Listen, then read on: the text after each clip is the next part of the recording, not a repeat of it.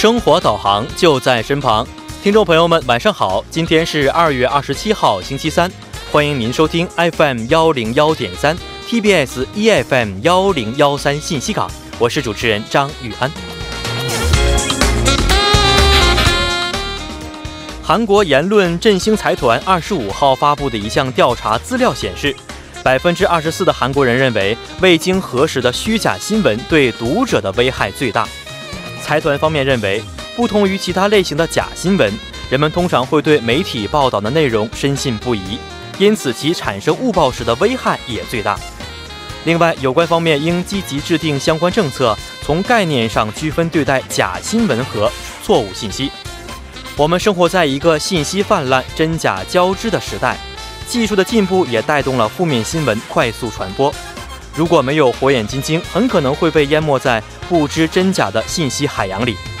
所以在今天的是真是假节目当中，两位记者将会带来网络上的真假信息，与听众朋友们一起去辨伪去妄。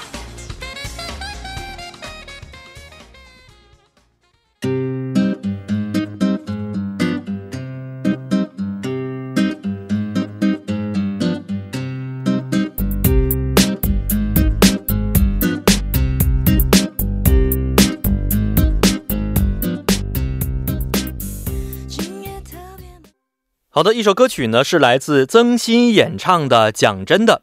首先为您说一下，我们今天为您准备的四个板块。在第一个板块中啊，呃，帮您解答会继续为您解答生活中遇到的各种问题。然后在今日首尔板块中，首尔市公务员会为大家介绍首尔市的最新消息。在之后的玩转韩国语板块，将会和安锦珠老师一起学习有趣的韩语知识。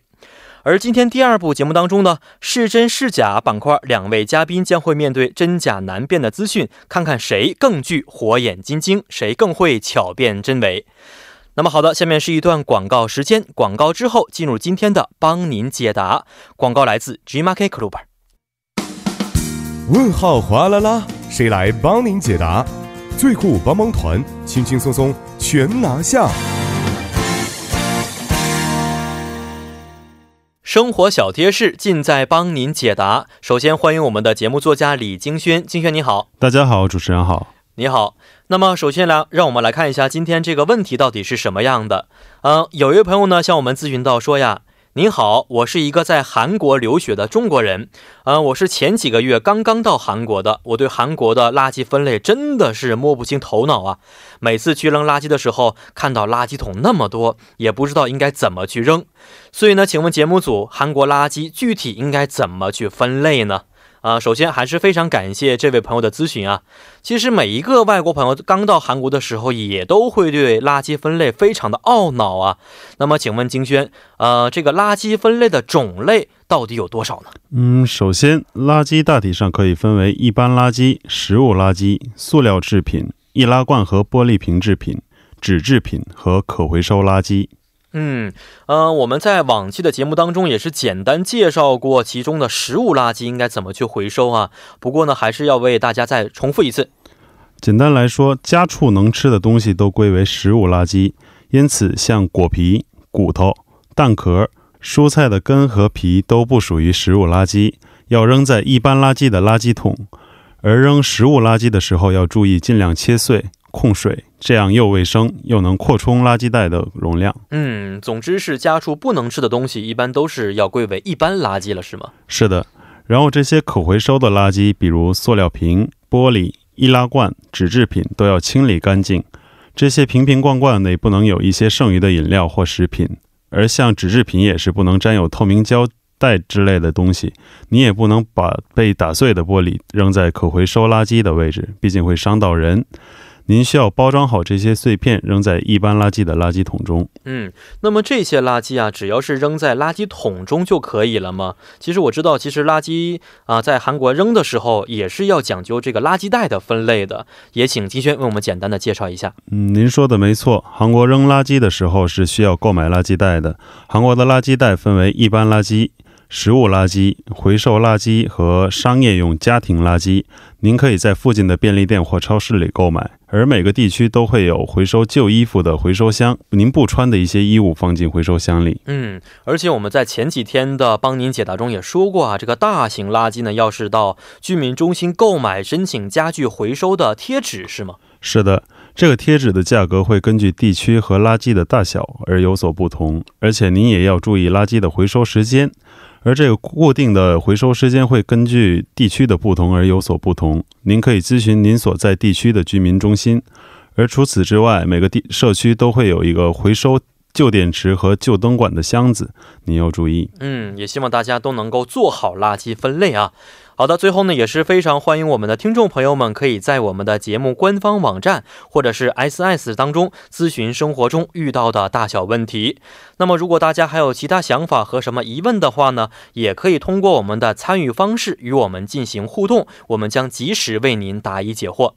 我们的参与方式为：您可以通过发送短信的方式发送到井号幺零幺三，每条短信通讯商会收取您五十韩元的通讯费用。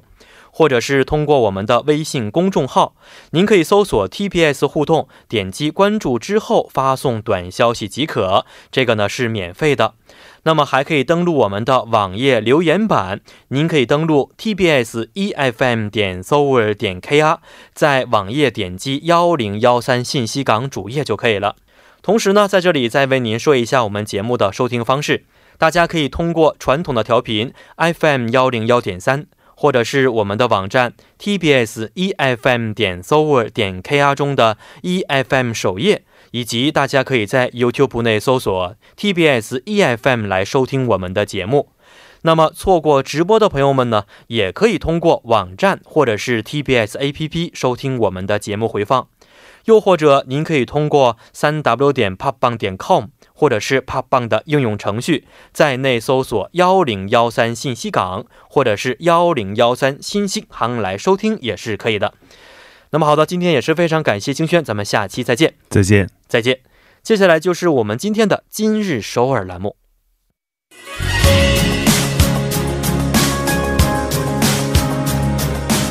了解首尔市最新消息，关注在韩外国人优惠政策，尽在今日首尔。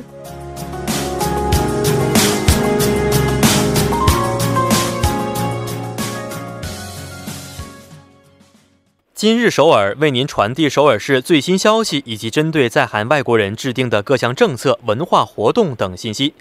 那么接下来就将首尔市公务员全素润老师的电话接进直播间。喂，老师你好。各位晚上好，我是全素润。嗯，老师好。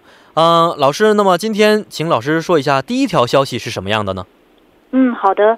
首尔市呢举办重新审视三一运动和加拿大人的蓝眼睛独立运动家纪念展览。嗯啊，是三一运动有关的这么一条消息啊，是的，嗯，是三一运动和加拿大人的蓝眼睛独立运动家的一个纪念展览。对，其实我们知道今年是韩国三一运动一百周年的纪念日啊，所以非常的大的这么一个节日啊，听众朋友们肯定也不陌生了。再过几天呢，就是三一运动的这个纪念日了。那么这个加拿大人蓝眼睛又是指的什么呢？嗯，那这周五呢，即将迎来三一节了。那三一运动呢，又称独立运动，是指一九一九年三月一号，处于日本统治的韩半岛爆发的一次大规模的民族解放运动。那今年也就是二零一九年，迎来了第一百周年。那韩国的独立呢，除了韩国国内独立运动家的牺牲以外，也得益于当时外国人做出的贡献。那在今年三一运动一百周年之际。将不分国籍举办纪念驻韩国独立与发展一之力的蓝眼睛独立运动家特别展览。那本次的展览呢，旨在以人道主义为基础，纪念共同守护韩国人的独立精神，并且在医疗志愿服务和设立学校方面，为韩国的发展竭尽全力的五名加拿大人所做出的贡献。嗯啊，看来也是非常有意义的一个展览活动啊。好的，那么请老师给我们介绍一下这个展览的时间地点。嗯，好的。首尔市呢策划的这个韩国独立运动与加拿大人特别展览，举行到三月三十一号周日。那在首尔市厅的地下一楼市民厅城市一廊举行。想到这里的朋友呢，可以乘坐地铁一二号线，在市厅站下车之后五号出口出来即可。那展览的作品呢，除首位被安葬于韩国国立墓地国立显忠院的外国人独立运动家弗兰克博士亲自拍摄的群众高呼“独立万岁”的照片，以及示威游行的照片以外呢，还有五名独立运动家参与。独立运动时的照片，以及其他活动呃与活动相关的插图、文章、视频等五十余件。嗯，看来可以参观的这个展览作品还是非常多的啊！也希望大家呢，在这个一百周年的三一运动纪念日当中呢，可以好好的了解一下过去的历史。好，非常感谢我们的全老师，看一下第二条消息的内容是什么。好的，第二条是广金区健康家庭多元化家庭支援中心提供的多元化咨询师培训课程，那现招收新学员的消息。嗯，哎，最近呢，我们都是介绍了好多关于学习方面的一些消息啊。那这个是广金区健康家庭举办的一个招收新学员的活动，呃，是文化主题是多文化咨询师培训课程，看来也是非常有意义的。那这个课程是什么时候开车开课呢？嗯，是从三月十二号一直到九月二十四号，一共是二十三周的时间。嗯，这个是外国朋友也可以申请的，是吗？对，只要是就是结婚移民者的朋友都可以申请。哦，结婚移民者都是可以的。嗯，但是有一个条件，哦，是优先选拔想获得咨询师资格证的人。而且呢，因为是用韩语讲讲课，所以申请者的韩语水平必须要在 TOPIK 四级以上。嗯啊，这个可能稍微要注意一下，因为很多刚刚来到韩国的朋友语言并不是非常过关的情况，不能够参加这个课程了，是吧？对，是的，是的。那这个课程具体包含内容有哪些呢？嗯，一共包含四大内容。第一个是集体咨询十四，这是通过演戏和音乐进行治愈的过程。第二个内容是学习咨询的这个理念理论，那实习一共十四次。那第三个活动是两天一夜的研讨会，还有一个是应考多元化心理咨询师考试的一个呃项目。嗯，看来内容还是非常丰富的。申请方法是什么呢？啊，申请方法可以通过电话咨询，这个电话是零二四五八零六六六。嗯，零二四五八零六六六，所以对于想申请这些个咨询师的资格证的一些朋友啊，是一个好消息了啊。好，来看一下今天的最后一条消息。嗯，最后一个消息是二零一九韩纸工艺课程哦。二零一九韩纸工艺课程也是一个学习的好机会。韩纸其实很多朋友已经是非常熟悉了啊，通过传统的一些工艺和手法，可以把很多的形象剪的是惟妙惟肖啊。那这个二零一九的韩纸工艺课程是什么样的一个活动呢？嗯，是首尔国际文化体验中心针对驻韩外国人提供韩纸工艺课程。那每周学习不同的韩纸工艺。比如韩纸笔筒，还有韩纸珠宝盒，还有韩纸小盘子和韩纸名片筒等等。嗯，是啊，可以学到很多的一些关于韩纸方面的知识。嗯，这个活动的时间和地点在什么地方呢？嗯，时间是每周星期三的下午两点一直到三点半。那地点是在首尔国际文化体验中心。想到这里的朋友呢，可以搜一下这里的地址。地址是首尔市中区明洞八街二十七 M Plaza 五楼。嗯，它有一些费用吗？啊，是免费的啊，这个也是免费的。对，是的，只要是外国人的话是免可以免费参加，但是这里也有个条件，必须要是住在韩国的朋友才能申请。哦，相当于是有个长期的可以居住的签证是吧？对。嗯，好的，好，今天也是非常感谢我们的首尔市公务员全素润老师，咱们明天再见。再见。嗯，再见。那么好的，接下来就是为您带来的玩转韩国语板块。去世刀不断，亦师亦友乐连环，一举两得，口语听力都玩转。玩转韩国语又和大家见面了。那么今天呢，还是要再为大家说一下我们玩转韩国语改版之后的时间。在改版之后呢，玩转韩国语的播出时间呢，从原来的第二部的最后一个板块调整为第一部的最后一个板块。那么播出次数从一周的七日调整为一周五日，所以请大家稍微注意一下。那么好的，接下来有请我们亦师亦友、活力四射的安锦珠老师。老师好， 여러분안녕하세요。 안녕하세요 主持人好。嗯，好，想问一下老师啊，今天周三了啊，嗯，还有几天周末了，是的老师一般周末都做什么事情？哦，我啊一般周末主要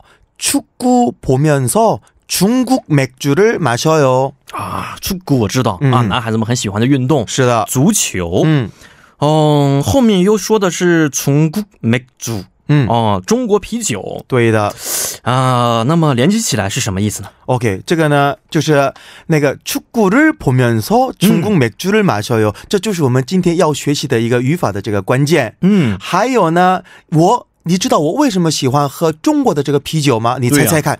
因为好喝吗？ 음, 오케이.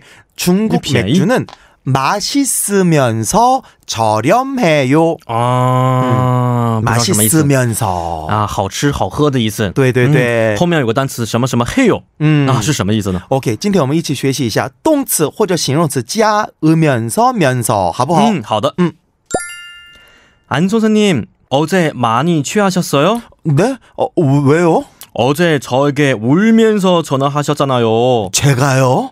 어, 어제 술 마시면서 장유한 씨 생각했는데, 어, 그래서 전화한 것 같아요. 에? 제 생각을 하는데 왜 울어요? 음, 장유한 씨는 똑똑하면서 멋있는데 여자친구가 없어서요. 그래서 제가 슬퍼요. 에, 안 선생님 때문에 더 외로워요. 오늘은 맥주 마시면서 슬픈 영화를 봐야겠어요. 음, 올 봄에는 아름다우면서 착한 여자친구를 꼭 만나세요. 화이팅! 连续几天一直劝我赶紧找女朋友，是不是？ 아, 因为是我们春天了.春天怎么样？春天按照动物的生理习惯，春天应该是…… 呃，应该这个也有一点道理吧？我看老师怎么解释这个单词啊。以前我没女朋友的时候，也 春天就是春天的时候，猫特别喜欢叫啊，是吗？哦哦，以前我们说过拍张机，对不对？我就没好意思说这个单词啊，我知道的。然后来说一下今天老师要教的这个语法到底是什么样的啊？OK，今天呢，这个我们要区别这个用动词的时候的这样的我们这个用法，还有形容词的时候的这用法是不一样的。好那，我先说一下。动词加으면서면서，那么这个呢，A 으면서면서 B，这就是 A 与 B 为动词的时候，嗯表示 A 与 B 同时进行。好，同时进行的两个动对的作啊、哦请老师举一个例子 축구를보면서맥주를마셔요。 啊，这个我就知道什么意思了啊。啊、应该指的是一边看足球比赛、嗯一边喝啤酒。没错。哎 저는 지금 라디오를 들으면서 운전을 해요. 嗯，现在呢，我一边听广播一边开车。对的。OK，那么我们继续学习一下形容词加으면서면서。那么这个呢，A 으면서면서 B，A 与 B 为形容词的时候，表示 A 与 B 的状态相同。啊，状态是相同的。对的。嗯嗯好，还是要请老师给我们举一个小例子。 음, 배드민턴은 재미있으면서 건강에도 좋습니다. 嗯，应该是羽毛球啊，不但很有意思，而且对健康很好。 对的. 제 여자친구는 똑똑하면서 예뻐요. 哇，很羡慕老师啊！应该指的是我女朋友啊又 聪明啊又漂亮。对的，你不应该羡慕我，这是不正常的，对不对？我快要当爸爸了。我啊，我不知道啊，老师、哎呀这是老师写的台本。哦，알겠습니다。哎，还有那个啊，与 A 国嗯这个这个可以替换，这个 A 国 B 可以替换。배드민턴은 재미있고 건강에도 좋습니다。 哦，嗯这个也可以把它换过来，对的，变成这个羽毛球，嗯又有趣，嗯而且又对健康很好。对的。제 여자친구는 똑똑하고 예뻐요。 嗯，我女朋友又聪明又漂亮。嗯，嗯还有呢，这个最后的一个特点，A 으면서면서 B，这个呢 A 与 B 的主语一定要相同。啊，嗯这个稍微有点要注意的地方了啊。对的请老师给我们举个例子。 음, 텔레비전을 보면서 밥을 먹어요. 这个 음. 已经表示 저는 텔레비전을 보면서 저는 밥을 먹어요. 就是那样哦都是的意思了。我的动作，对一边看对对电视一边吃饭。对，但是呢，저는 텔레비전을 보면서 제 친구는 밥을 먹어요. 这个嗯 A 和 B 先行句和后行句这个主语不一致，这是绝对不可以的。哦，这个是错误的，对的哎所以请了，请大家要注意一下。嗯嗯， 好的，那么今天这个内容啊，稍微有一点难啊，所以请大家回家的时候好好复习一下。嗯也非常感谢我们的安老师，让我们明天再见。再见。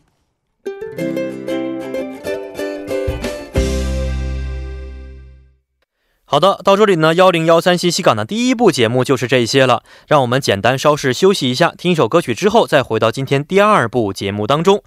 这首歌曲是来自蔡淳佳演唱的《对不起，我爱你》。你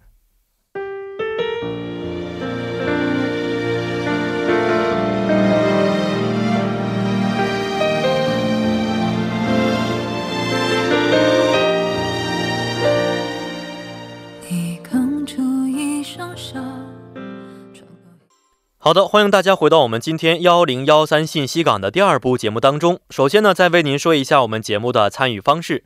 您可以通过发送短信的方式发送到井号幺零幺三，每条短信通讯商会收取您五十韩元的短信费用。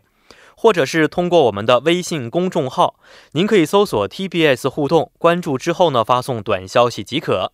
又可以登录我们的网页留言板，您可以登录 TBS EFM 点 s o u r 点 KR，在网页点击幺零幺三信息港主页就可以了。那么好的，下面是一段广告时间，广告之后马上回来。反反复复验真伪，从从容容辟谣传，是真是假，悉心倾听巧分辨。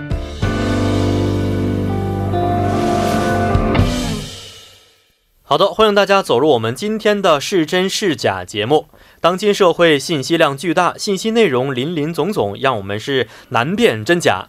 每周三晚的是真是假栏目将会邀请韩联社的李正云记者和亚洲经济的李健记者，带来各式真假难辨的信息，和您一同把把关，看看他们到底是真还是假。首先欢迎我们的二位记者，二位好。啊，主播好，嗯，这是我们改版之后的第一期节目了啊。对，要比原来，的时间稍微少了一点，所以呢，二位发挥的时间可能要稍微少一点，没关系吗？嗯，很开心吗？还挺开心的哦。一样的钱，不是？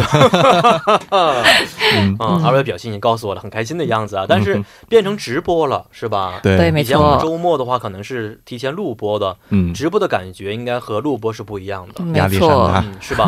所以希望二位能够在直播当中给我们带来更多很好的消息，好不好？好的嗯好，那么我们就闲话少说了，看一下今天二位带来的真假信息。呃，首先请郑云记者给我们简单介绍一下。好，第一个是减不了肥是基因作祟，嗯，减不了肥是基因的原因，没错就每逢佳节胖三斤啊，春节长假过后，就不少人为体重增加而烦恼。然后最近英国的一项研究成果就表明，在控制体重方面，基因也起到了比较重要的作用。那么明明没有胡吃海喝，却依然减不了肥，是否可以归结于基因作祟呢？嗯，基因的原因。嗯啊、我也听过这样的一些说法，就是说一个人胖和瘦其实都是由父母去决定的。没错，就比如说天生胖，对，怎么天生瘦对经常就有人有人会问我，嗯你是天生就这么瘦？对呀、我觉得也是。你是后天去努力的，还是天生就这样了？好像我觉得天生是吧？你这个工作本来就是作息并不是非常规律，没错，然后经常吃夜宵吗？呃吃的，吃。嗯，哦，然后有的时候可能因为聚餐还要喝一些小酒，对，没是吧？错，？但是就是不胖，我觉得还是稍微需要控制一下，对没错。哦，有没有一个时期觉得，哎，我最近从这个年纪开始，嗯、吃点什么东西开始觉得发胖了？以前怎么吃都不胖，现在呢有一点变化了。上大学的时候，哦，嗯，从南方跨到北方之后，就有个明显的变化。就变化呢？毕竟吃大米啊、呃吃那个米饭跟嗯吃那个面、面食面食还是有很大的区别的。哦是吗？吃面食很容易长胖，哦，嗯啊，因为这个原因觉得变化了。啊就还就大学时候就觉得胃口比较好，哦，嗯，那也是身长身体的时候吧，因为这个原因吧。嗯、现在有没有这样的感觉呢？现在觉觉得长胖。现在可能比如说特殊的部位，比如说多喝酒，可能我听周围的朋友说，就比如说在年纪一大之后，就可能容易长肚子。嗯，我跟你说啊，说的这句话完全正确，真的肚子这个问题，你怎么减它很难减得掉的，是。嗯，哎，李健呢？呃，我虽然是天生就比较瘦，因因为因为我的爸爸还有爷爷都这样的话，就是你已经决定这，你觉得觉得这个是正正确的是吧？啊，不是不是，天生的，不是不是，我觉得肥胖，呃，虽然说它主要是取决于遗传因素啊，嗯，但是也不完全是取决于取决于遗传因素。嗯。举两个例子吧，第一个是，呃，就是以前有朋友在骨折之后，嗯。他们在接受一些治疗的时候，可能会医生会给他注射一点激素，没错。呃促进细胞增长的这个，嗯。这个时候呢，就会发现这个人就是会长胖。嗯。呃，所以说人体的激素在一定时期，比如说受到外界的影响，压力很大，或者嗯是嗯。接受一些医疗手术的时候，人是会变胖的。哦，呃，然后第二个就是我去年的时候有一段时间是每天早上都喝奶茶，嗯，因为公司附近开了一家这个 奶茶店。你胆，子真大，每天喝奶茶。你知道那个奶茶的话，跟每个人一天的这个热量就差不多了。是的，是的，是哦。的，并且是加那个就是周杰伦就是特别出名的嘛，把你捧在手心里的奶茶，最后 你看他胖成什么样子？小公举，小公举，小公举也会圆圆的。是的，是的，然后就是去年夏天就大概瘦了有四公斤左右，哦呃，大大概胖了有四公斤左右，公斤，对，特别明显。是。呃，所以说外部的这种饮食，可能你对某一种食物，比如说像我吃肉的话，不容易变胖，嗯，但是我要是喝这种含糖量比较高的饮料的时候，嗯非常容易变胖。哦我觉得这个也是跟自己就是饮食结构有一些关系吧。哦，嗯所以跟天生不天生基因是没有什么特别大关系，啊，对，嗯跟后天的这个人的生活作息有非常多的关系。对对对是这样的。嗯，好，那么请我们的郑云记者告诉我们答案到底是什么样的其实这是个假消息啊假消，息。嗯因为这个肥胖现象和生存环境也密切相关，嗯它取决于遗传、环境、心理、运动等因因素啊。嗯嗯，就其实说到这个研究的话，它其实这个研究团队是发现瘦人在保持苗条体型方面具有遗传的因势。优势，嗯也就是说，健康的瘦人之所以比较瘦，不一定是他们的生活方式更健康，而是他们没有那么多增加肥胖风险的基因负担。嗯然后，其实我们也很容易匆忙就做出判断，去批评那些体重超重的人。但其实研究结果表明，我们对自身体重的控制能力可能还是比我们认为的要小。嗯但这个中国科学遗传与发育生物研究所的一位工程师就说啊，其实这篇文这篇文章还是主要采用的是数据分析的方法，然后增加了从体瘦方面获得的关于肥胖的关联性信息，可能会带来新的解决方向，但是还没有带来一些有关于机制方面的新知识。所以说呢，其实。呃，这个脂肪的摄取、消耗、积累的基本框架还是没有变的。嗯然后我们还是需要保持一个健康的生活方式。刚才也说到了心理原因啊，其实，在我们人压力非常大的时候，哦也比较容易暴饮暴食。是是是，特别爱吃甜的那个。对，特别是比如说，比如窝在家里，嗯也不动。对，嗯那样的话还是容易长胖的哟。是 前几天就是有一个朋友问我啊，说嗯你你们这个行业是不是特别容易胖啊？我说原因是什么？每天坐着也不动嗯啊。我后来听确实有道理，是的嗯但是我发现我们 TBS 的很多的这个不管是 PD 啊还是作家们，没有胖的人，可能还是因为身体包括我们的部长啊都是非常苗条的，下班之后去运动去了，你们不知道啊我觉得可能是心理压力比较大。啊是吗？对，嗯大家不是说上班之后容易减肥吗？哦，所以因为工作原因是不是？，对，我觉得我上班之后吃不上，也嗯，还是明显的有发现。好的，看来大家只要保持一个非常规律的生活作息习惯的话，可以把这个肥减得到，减得掉，是不是？是。现在已经是二月末了，马上是夏天了，也希望大家赶紧抓紧时间吧。没错啊。好，来看一下今天李健记者带来的第一个真假信息的内容是什么？是说跟癌症有关的啊，嗯是说疟原虫可以治愈癌症。呃哦，，最近就是有关疟原虫治愈癌症的疗法在社会上受到关注。呃，有一条消息说，可以通过让人感染疟原虫来以毒攻毒治疗晚期的癌症。呃，并且一些癌症患者已经参与了临床实验，嗯据说效果还不错。然后前段时间，中科院的一位教授在一次公开演讲中发表了一个重磅消息，是说疟原虫可以成为抵抗癌症的这个主力军。哦哎，然后这这个消息是在朋友圈被疯疯狂转发。哦，好，对因为他是这个朋友圈说出来的话，我们就有底了。哎，这这这个一个是朋友圈，再一个是他这个身份就是嗯是中科院的一个教授嘛。这个是真的新闻吗？是哦，是，嗯，最最最终最终这个有另一部分这个医学专家就出来进行解读，说嗯，其实这种结果不可信，然后两边就争执起来。嗯呃，所以说疟原虫可以治愈癌症这种说法是真是假呢？是真还是假？嗯好的，那这个我真的不知道了啊。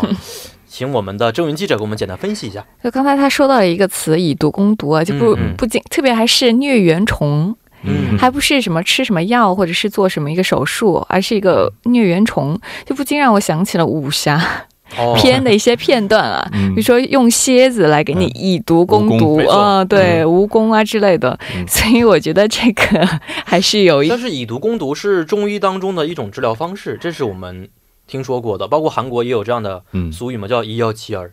嗯夏天的时候一定要吃参鸡汤，这样的话身体会才会变得更加凉爽。嗯以毒攻毒也可能吧？啊，是吗？哦，呃，而且还是癌症哦，还不是一般的这我不。知道，反正已经没办法治愈的情况之下，想一些偏方，是不是也有一些作用呢？哎，其实这个有关于癌症治愈的定义啊，临床上是说必须要经过五年的观察。是吧？嗯。对，哦五年的观察，所以在经过检查之后，也没有出现病灶，也没有并发，才会被认为是临床治愈。嗯。嗯。但其实这应该都是，比如说，嗯。呃，临床了几个月之后就赶紧发的一些结果。哦，嗯。就是它的没有呃经过一个充分的临床的试验结果。对，没错，嗯。对，所以必须要有对照的临床试验啊，需要观察到它这个对治疗存在、对治疗有没有效果，嗯确实嗯有这个效果的话，哦才可以真正的证明它是是有这个对癌所以症是有。您不相信是吧？对，嗯。万一是真的怎么办？但是这这个是真的话，真的是一个好消息了，就是不是？啊、嗯，啊就是有关以毒攻毒这个说法，我觉得嗯。二位可以再重新考虑一下，因为现在癌症的主流治疗方法就是化疗嘛，嗯，嗯。是通过一些放射性物质将你正常的细胞和癌细胞同时杀死。杀死，啊，对，所以说这个以毒攻毒会不会是疟原虫进入体内之后激发了一些免疫机制，哦然后这个免疫机制让正常的细胞和癌细胞都杀死了？这个对，你看蟑螂，它生活的那个环境特别的脏，但是呢，嗯它什么病都不生，是吧？对对对，它唯一的在什么物种大灭绝之后留下来的一种生物。蟑螂、老鼠、对对对对对，就是我们脏脏的活，不干不净，吃了没病，嗯，是不是更好一点？郑云呢？因为我们毕竟是人嘛，嗯，人 你这么说的话，什么题都可以是你说的对。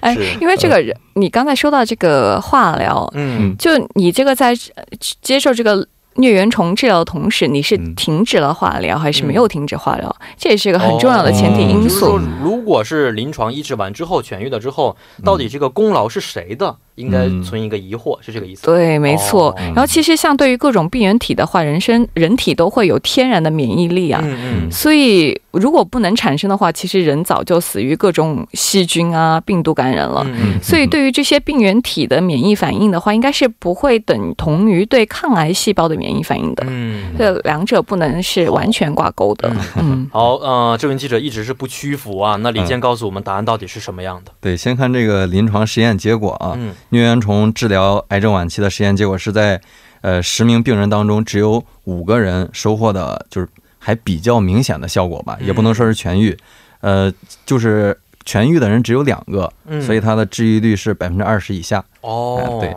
然后疟原虫这个治疗癌症的说法并不新鲜，早早在这上世纪初就有奥地利的医生用过同样的方法治疗梅毒引起的一些一些并发症，嗯嗯，呃并且还获得过诺贝尔生理学奖，呃嗯。医学奖。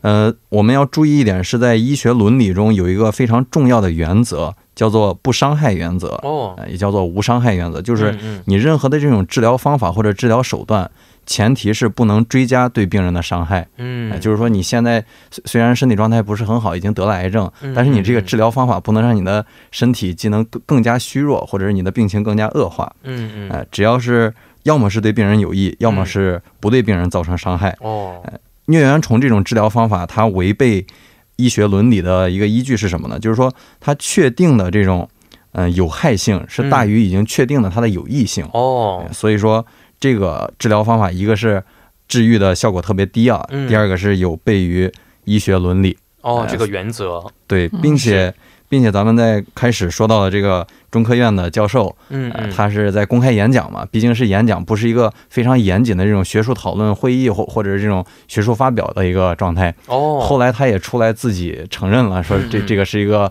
呃算是口误吧，哦。呃，然后误导了大众。是对对对。是。是，因为大家对这个癌症的治愈还是非常感兴趣的，因此他嗯。随便的一句口误，可能引起了社会上广泛的讨论，哎对没错，是不是？嗯，嗯，好的，那么看一下今天郑云记者下面提出的问题到底是什么样的？啊，今后在韩国就可能无法吃到生明太鱼汤了。嗯嗯，多好吃啊！对我很喜欢，特别是冬天。是嗯嗯，因为这个海洋韩国海洋水产部就一月二十一日起就正式实施了《水产资源管理法》的施行令修正案，嗯其中就规定啊，今后一年时间内禁止捕获明太鱼。嗯然后届时政府就将根据实际情况来判断是否解除禁令，恢复捕捞。嗯然后，所以不少人就说，今后再也吃不到生明太鱼汤了，主打嗯生明太鱼的饭店就倒霉了。哦，嗯，哎，我觉得。即使刚才您说到的这个呃禁令啊、修正法案呢，它是嗯存在的，嗯，但是我们以前还有存货呢，生明太鱼还有很多都是干的，是不是？干明太鱼也有，对吃那个就可以了呀。生明太鱼跟干明太鱼还是啊，不一样吗？嗯那可以吃冷冻的，是吧？嗯也不一定一定要是在韩国附近海域去捕捞的，进口的也是有的吧？对吧？嗯，所以我觉得完全吃不到明太鱼应该是个假新闻。呃，他我说是完全吃不到生明太鱼啊。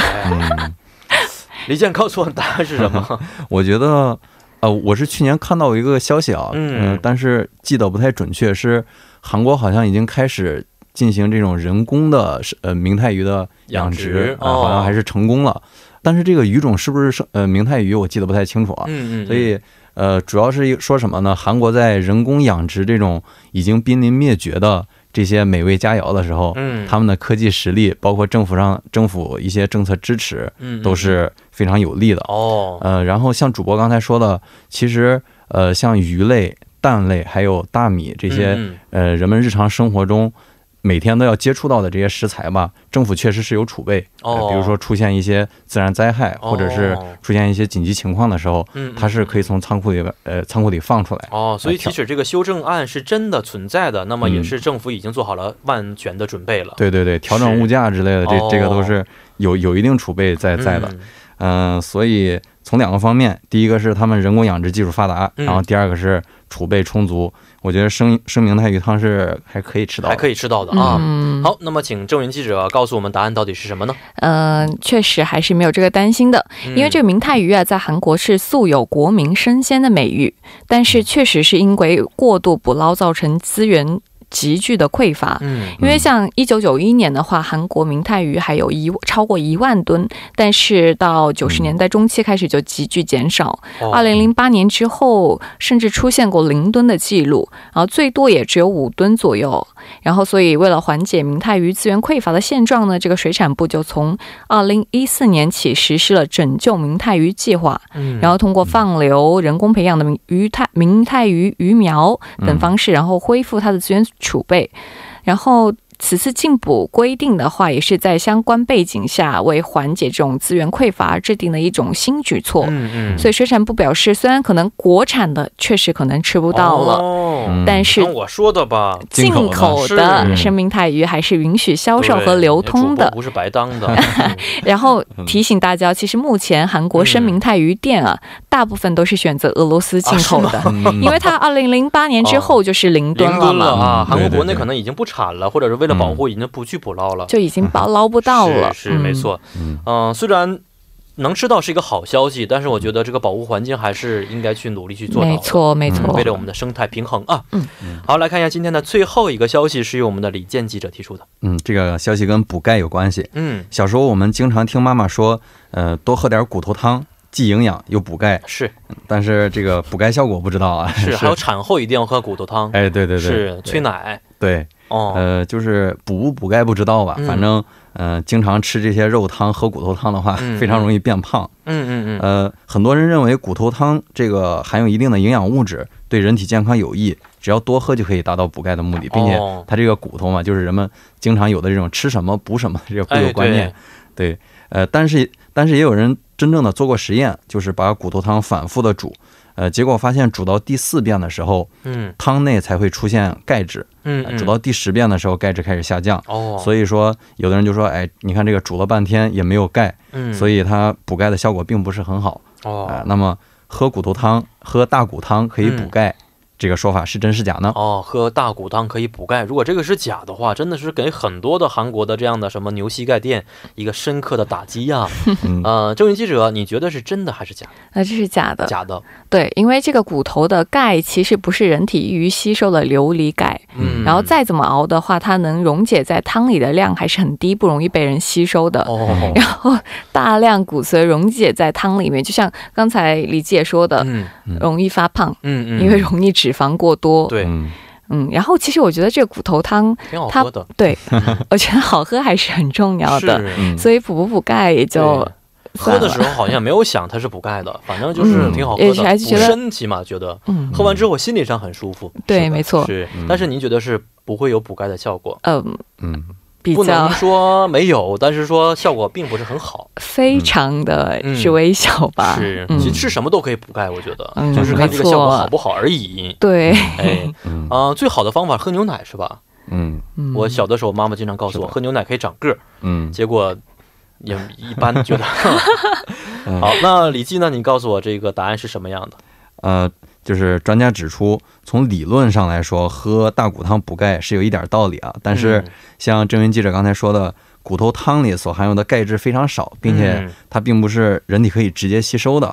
哦呃，如果按照成人每天需要八百毫克钙来计算的话，我们在比如说我们在这个韩餐店里看见这个石锅，嗯嗯，大概这么个大小，嗯。一天要喝大概三百碗以上，三百碗以上才能够达到达到到八百毫克的这八个标准。百毫克。没错，对对对，所以说，呃，这个喝喝一碗的话，补钙效果几几乎可以是说没有、啊，没有什么效果嗯 哦。对，然后骨头汤里边含有的大量脂肪会对人体造成一些伤害，嗯呃比如说加重你的体重，然后脂肪肝之类的，这这些呃都有可能啊。哦，呃，刚才主播说到最最有效的补钙方法，呃，其实最直接的方法，我觉得是吃钙片儿。吃钙片哎啊，对就是小的时候那种牛奶钙片，甜甜的。对，现在好吃呃，现在可能就是医学技术比较发达啊，嗯嗯容易被人体吸收的这些钙片儿，在药店都可以买到。嗯，如果真的是人体缺钙比较严重的话，我觉得短期内通过吃钙片儿的话是一个非常有效的方法。哦呃，，牛奶中的钙质也是需要一个呃分解吸收的过程嘛。嗯啊然后刚才主播说的这个补钙长个子，嗯，呃，我觉得钙是跟基因有关系的吧？哎，对，这这这个是有关系，但是嗯钙的作用并不是它，并不只是说你是长个。长个子这一方啊，面它，还有什么作用？它还有呃其他一些保持，比如说体内的有机物平衡啊，这个无所谓了，长个儿就行。对，呃，像像血液那一些很很重要的物质成分都是由钙来来去维持的哦对对。对，呃，还有一个方法就是韩国四面环海嘛，它它的海产品非常丰富，鲜对，然后呃就是吃这些东西，嗯，呃，补钙的话，还是最终还是要看你人体的吸收能力。哦嗯，对，这个也很有道理的，不然的话，可能只是最后转化为脂肪，或者说没用的一些废物排出体外了，是吧？嗯对嗯是的。好，今天我们也是学了非常多的一些知识啊，二位准备的也非常的精心，非常感谢二位。嗯，咱们下周再见。下周再见再。见嗯，下周再见。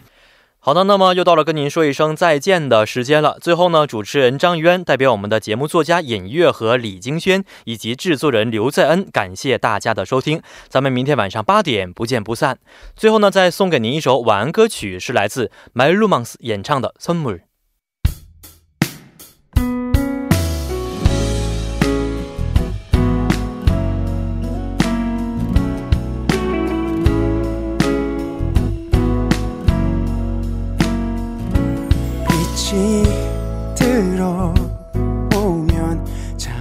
틀에